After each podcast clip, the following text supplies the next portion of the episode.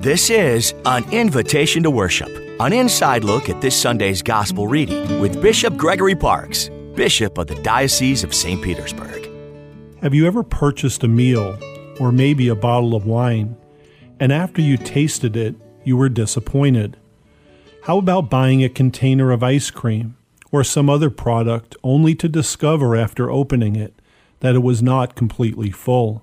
You were probably thinking, I got cheated, or they can do better than that, and you likely would consider whether to buy the same brand again. How does this relate to this Sunday's Gospel from St. John? We find Jesus at the wedding feast at Cana. He's there with friends and his mother to celebrate a joyous occasion. As was Jewish custom, Mary and the other women were attending to the guests.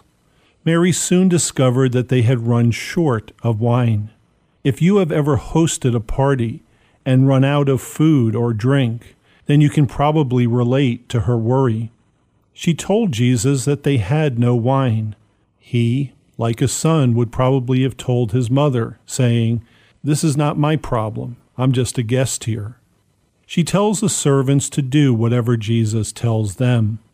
As a good son, being always obedient to his mother, and despite not being his problem, he instructs the servants to draw water into the jars all the way to the top.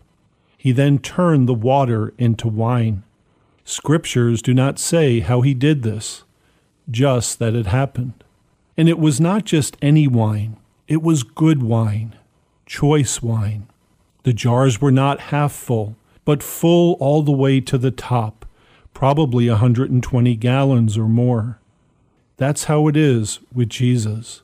If we listen to the Lord as Jesus did to his mother, and as the servants did who obeyed the command, do whatever he tells you, then we will be blessed in tremendous ways.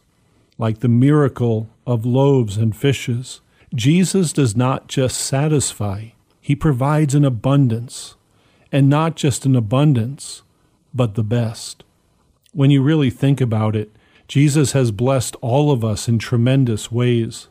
Some things we readily recognize, other little things are subtle, but all are miracles nonetheless. If we stay close to God, we will be blessed more than we can ask or imagine. But we must ask, and for some that can be humbling and difficult. It takes courage. As we continue into the new year, Ask Jesus to come into your heart and build that relationship with Him. Take your prayer life to a deeper level. Meditate on the mysteries of His life by praying the Rosary. When possible, try to attend Mass during the week. But start with prayer, asking Jesus, What do you want me to do?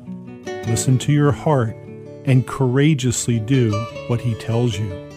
I'm Bishop Gregory Parkes, inviting you to worship with us this weekend.